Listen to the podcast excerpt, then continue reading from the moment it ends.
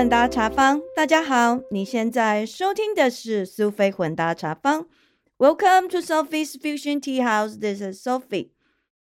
在美国生活多年的华人，每次聊到怀念故乡的台湾的一些风土民情，street food 小吃是许多人常拿来挂在嘴边、念念不忘的故乡记忆。前一阵子看到电视上有一系列的 Street Food Asia 亚洲世界小吃纪录片，我们一家人围在电视机前面边看边聊，还蛮有趣的。今天想跟大家聊聊这些纪录片，还有我们对台湾小吃的一些记忆故事。希望你会喜欢今天的内容。我先来讲讲我记忆中的台湾小吃 Street Food。这让我想起小时候放学回家在路边吃东西的情形。现在想起来，好像是昨天才刚发生的事情而已。念国小的时候，我们都是走路回家。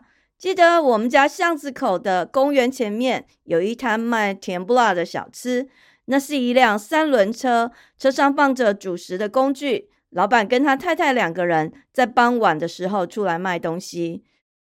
放学以后，我常常到那里吃一碗甜不辣，填饱五脏庙。虽然分量不多，其实只有几根迷你的甜不辣，一片 o l e 一片白萝卜，一片米血，一颗鱼丸，一颗贡丸，小小的一碗，其实蛮迷你的，很快就吃完了。最期待的是接下来喝清汤，特别是在冬天的时候，喝一碗汤，让人觉得全身都暖了起来。非常的舒服，就是这样简单的小吃，在晚饭之前稍微塞牙缝的小点心，对正在成长发育的小孩来说是简单的人间美味，也是下课后最享乐的活动之一。当然，公园旁边还有其他小摊，像是卖香肠的，或者是其他的什么水煎包，可惜那不是我的菜，我个人只忠于甜不辣这一摊。忘了是邻居的小孩，还是我妈跟我说了关于小吃摊的秘密。一个礼拜之后，我就没有再去光顾那家小吃摊了。刚开始我还不太相信，我以为是跟我讲的人在骗我的。他说那个小吃摊不卫生，用的是公园的池塘里面的水，很脏，叫我以后不要去吃了。我跟那个人反驳说。这怎么可能呢？那个汤那么好喝，甜不辣又那么好吃，你一定是骗人的。可是对方跟我说，他有看到老板到公园的池塘提水，他很肯定他们用的水是公园里面的。当我听到这样的事情时，有一种受骗的感觉。虽然我跟那个老板不熟，但是我觉得他的东西那么好吃，怎么可能是用公园的池塘的水煮出来的呢？我心里很不甘愿，总觉得是告诉我秘密的人想要阻止我去做我喜欢的事情。我很激动的跟他反驳很久，一直替小吃摊的老板说话，无法相信耳朵听到的资讯。一开始我继续吃了几次，后来我特别仔细观察老板的动向，终于有一天被我看到，老板真的到公园的池塘提水。当时的公园没有厕所，也没有水龙头，只有池塘里面有水。池塘有一些鱼，有时候我们这些调皮的小孩会到池塘里面玩水。当我发现小吃摊的老板到公园提水的事实之后，年少的心灵受到很大的打击，简直就是晴天霹雳。我非常无法接受这个事实，我不敢再看下去。究竟老板是拿那些水来做什么事？洗碗还是煮汤？我不想知道公园提的水做了什么，只是心中对于小吃摊的美味与期待顿时幻灭。从那之后，放学回家后少了一份期待，少了那份想要吃甜不辣的嘴馋。后来我每次经过那里，都有一点受骗、受伤的感觉。久而久之，也忘了究竟从何时开始。那个摊子居然不见了，因为那个地方后来不准摆摊，很多小吃摊都移到附近一个巷子，集中在那里卖东西。上大学以后，我爱上了学校旁边的一摊鱿鱼嘴、及面线羹还有油饭的小吃摊。那个摊子就在我们学校的围墙边，卖了好久好久，应该有二十几年吧。后来我们换了新校区，但是社团的办公室仍然在旧校区。只要有去那附近，我总是要去吃一碗鱿鱼嘴或者面线羹。好在旧校区跟新校区只有几条街的距离，还是能经常吃到那摊小吃。刚毕业那几年，偶尔也会骑机车特别跑去吃一下。一直到后来搬到高雄工作，每次回台北的时候，都会特地跑去那里吃鱿鱼嘴。虽然鱿鱼嘴不容易咬，其实咬的嘴巴还蛮酸的，但是那就是一种熟悉的感觉。吃的倒不一定是那个味道，吃的是回忆往事，吃的是想念当年读书的情景，吃的是在学校的点点滴滴，大学的生活酸甜苦辣。不知道究竟是饮食文化还是工作文化。有一阵子，我们常常会在下午三四点左右有所谓的下午茶时间。办公室同仁会集资，一个人出二三十块，每天轮流派一个人到公司旁边的菜市场去买点心，每天轮流换不同的点心，像水煎包、葱油饼、一些油炸食物或是卤味。我每天都很期待那个下午茶时间 （tea time）。就像小时候下课经过菜市场旁边或是公园旁边停下来吃点心，补充一下能量的感觉。那个时候，我们虽然只有短短的休息二三十分钟左右，大家吃饱之后又继续回到工作岗位努力上班。当时很多同事都加班到快七点才回家。如今想想，也不晓得究竟是为了享受一下短暂的休息，所以吃下午茶。还是因为大家都知道每天必须加班，为了补充体力，所以吃下午茶才有力气加班。这个问题我没有答案。我很怀念那段时光，虽然只有短短的二三十分钟，可是短暂的下午茶时间却是很享受、很开心的美好时刻。大家谈笑风生，分享食物，总是一天中特别让人期待也难忘的时刻。说来好笑。这是我对于那半年多在那个单位工作最深刻的记忆。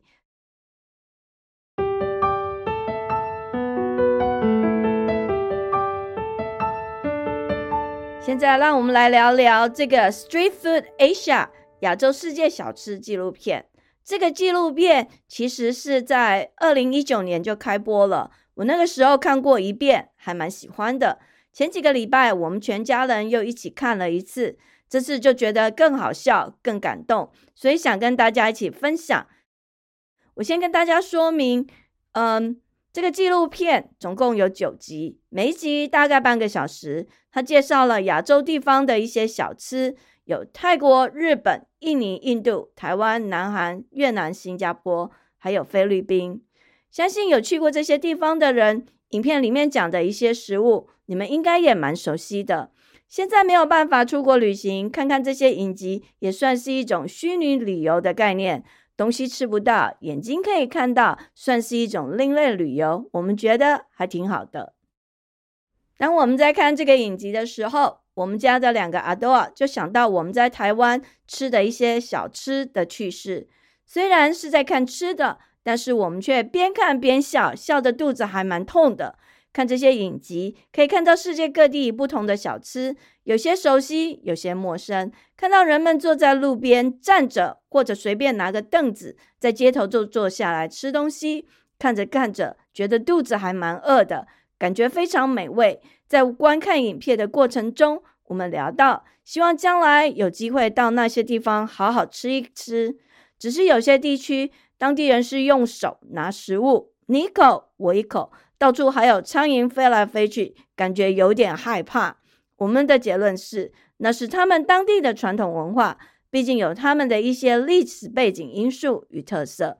不过，也许有些食物我们可能吃不惯，毕竟我们不是当地人，吃了恐怕肚子不太好哦。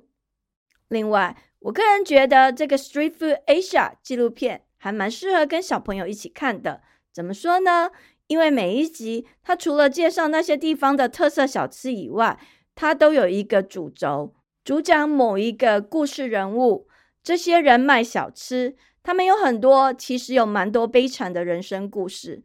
每个人的故事都不一样，但是他们蛮多都是靠这些小吃摊养家活口，或者因为个人的一些理想，然后想要在小吃摊发挥。这些人有一个共同的特色，我觉得他们蛮有创意的。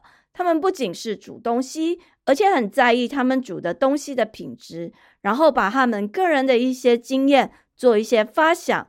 创造一些特别的食材与料理，当然，他们也都蛮努力、很积极的，想要把他们觉得是好的东西跟大家分享、推广给大家。当然，你看到很多受访者，当他们聊到自己的故事的时候，很多人都忍不住滴下眼泪来，不论是男人、女人、老人或者年轻人，因为每一个小吃摊的背后都有经营者。他们自己奋斗的历史血泪，所以当我们全家一起看的时候，我们跟孩子聊到这些故事人物，他们的成长、挫折，还有最后成功的经验，我们觉得小孩可以从这些故事里面找到一些启示，所以我们很喜欢跟孩子一起看这些纪录片。接下来，我想要跟大家分享几个我喜欢的故事。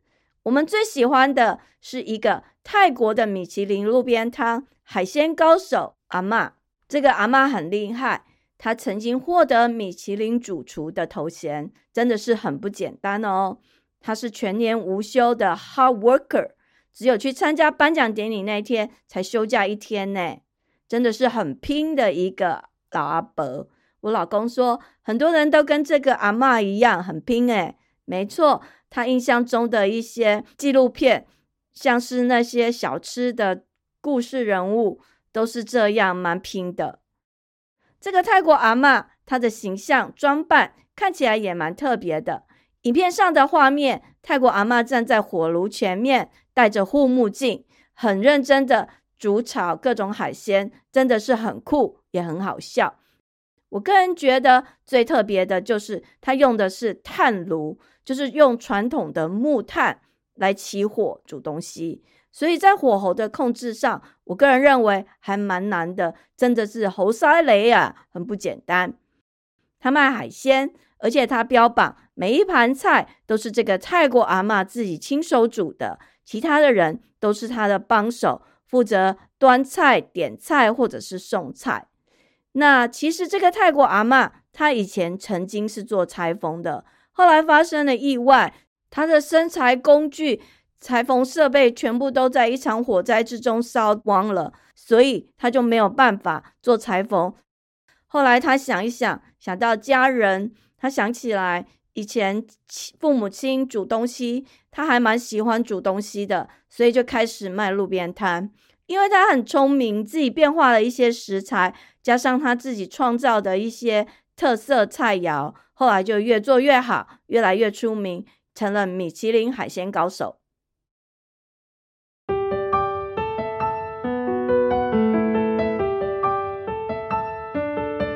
第二个我们很喜欢的是一个日本的欧吉上，他也是卖海鲜的，是路边摊的海鲜。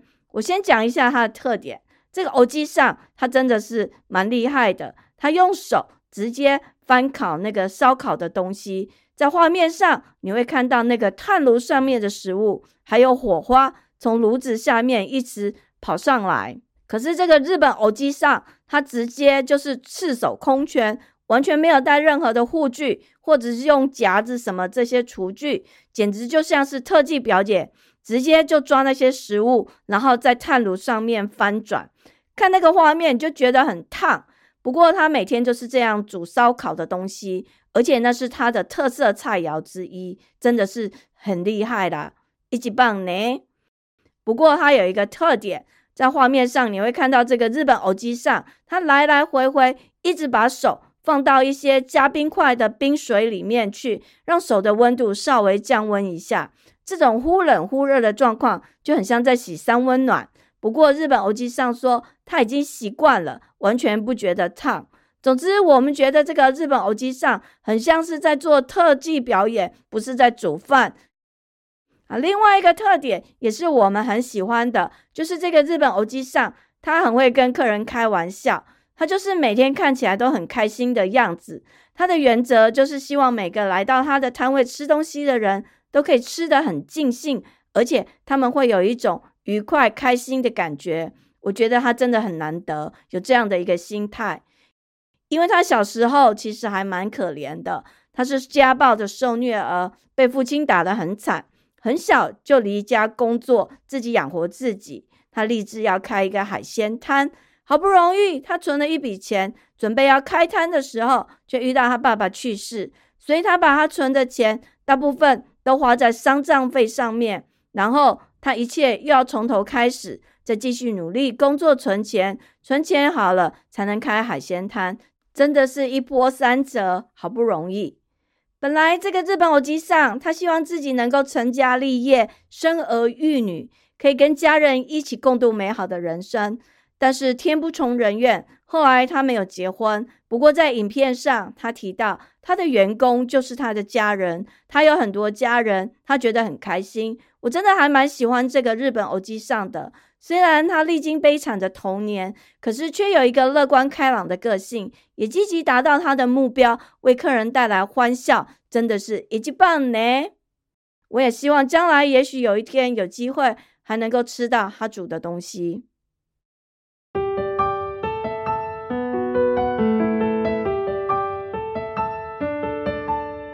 后，稍微简单讲一下两个第二代继承家业的故事。这是台湾跟新加坡这两个影集里面的主要故事人物都是女性，她们从小帮忙父母经营家里的小吃，长大后两个人都离开家里到外地求学。虽然这两位女主角，她们曾经都有自己的想法，想要做自己要做的事情，不过碍于亲情。他们最后放弃自己原来的梦想，回到故乡继承家业。我们看到了第二代想要改革与老一辈的冲突与无奈，心有余力却不足的挣扎与奋斗。但是也替他们高兴，最后他们都有不同的方式，想出不同的方法克服困难，说服了父母亲，把家业发扬光大。真的是有志者事竟成，很不容易的励志故事。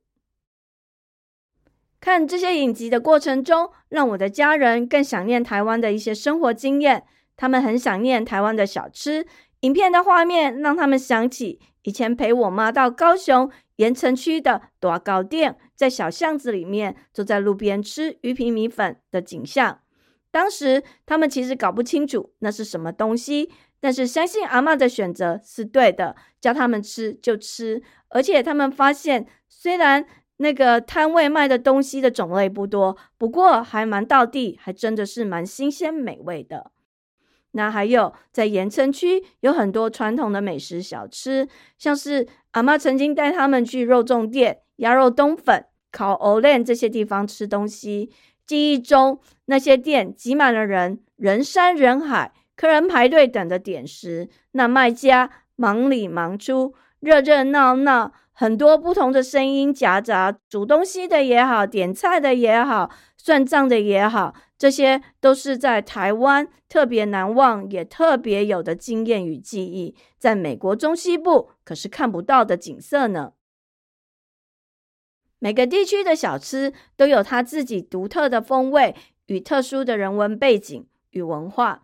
小吃摊的主人翁的历史故事，更是有他们自己的独特经验。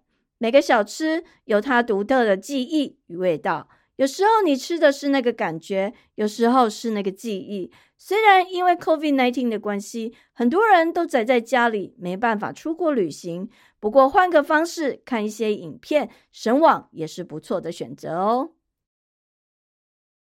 时间过得很快，我们的节目又到了尾声，感谢您的收听，希望你喜欢今天的内容。苏菲混搭茶坊 （Sophie's Fusion Tea House）。让我们活在当下，健康开心做自己，找到你喜欢的人生。感谢您的收听，我们下次见，拜拜。